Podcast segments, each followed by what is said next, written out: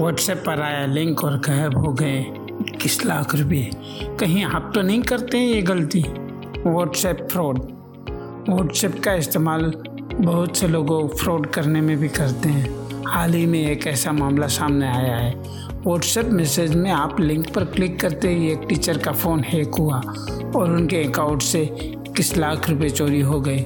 क्या आप भी अननोन नंबर से आने वाले मैसेज पर बिना सोचे समझे क्लिक तो नहीं कर देते? इंस्टेंट मैसेजिंग प्लेटफॉर्म व्हाट्सएप ने हमारी लाइफ को बहुत कुछ आसान कर दिया।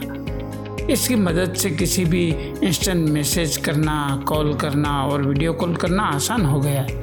हालाँकि इसका इस्तेमाल लोगों के साथ फ्रॉड में भी खूब हो रहा है।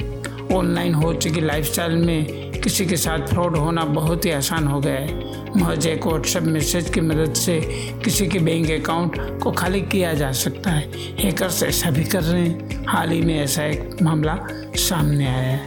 तो जानते हैं क्या है पूरा मामला।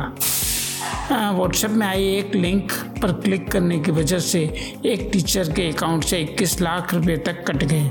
घटना सोमवार की है। आंध्र प्रदेश के एक टीचर के साथ व्हाट्सएप फ्रॉड हुआ था।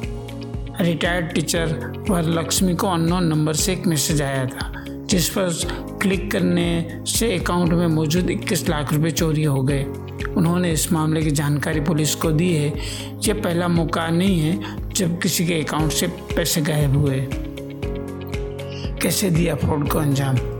वरलक्ष्मी ने पुलिस को जानकारी में बताया कि उन्हें व्हाट्सएप पर अननोन नंबर से एक मैसेज आया था, जिसमें एक लिंक भी थी।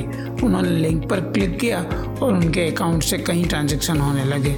साइबर अपराधियों ने उन अकाउंट में कुल 21 लाख रुपए बाद ट्रांजैक्शन किया है। पुलिस की माने तो साइबर अपराधियों ने लिंक के ज़रिए टीचर का फ़ोन हैक कर लिया और उनके अकाउंट से कई सारे ट्रांजैक्शन किए। अब उन्होंने बार बार आ रहे ट्रांजैक्शन मैसेज के लिए बैंक से संपर्क किया तो बैंक ने फ्रॉड की जानकारी दी। कुछ बातों का रखना चाहिए, ध्यान। इस तरह घटना आपके साथ भी हो सकती है। इसके लिए आपको कुछ बातों का ध्यान रखना चाहिए। व्हाट्सएप का इस्तेमाल भले ही हम अपनों को कनेक्टेड करने के लिए करते हैं, लेकिन कुछ लोगों के लिए ये साइबर क्राइम का अड्डा है। इसलिए किसी भी संदिग्ध मैसेज पर क्लिक नहीं करें।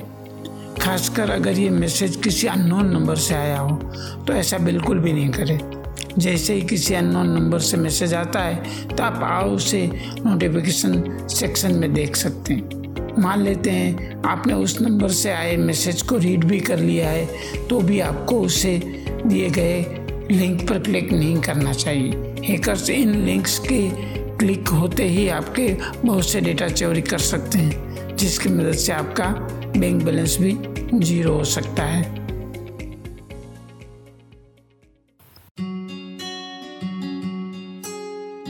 Hey everybody, this is Derain Pathak from India, Gujarat and you're listening to the Daily Talk News Podcast, the show that short story, update information about new gadgets and health tips, local interviews, tips in mutual funds and so more for people who love listen podcast.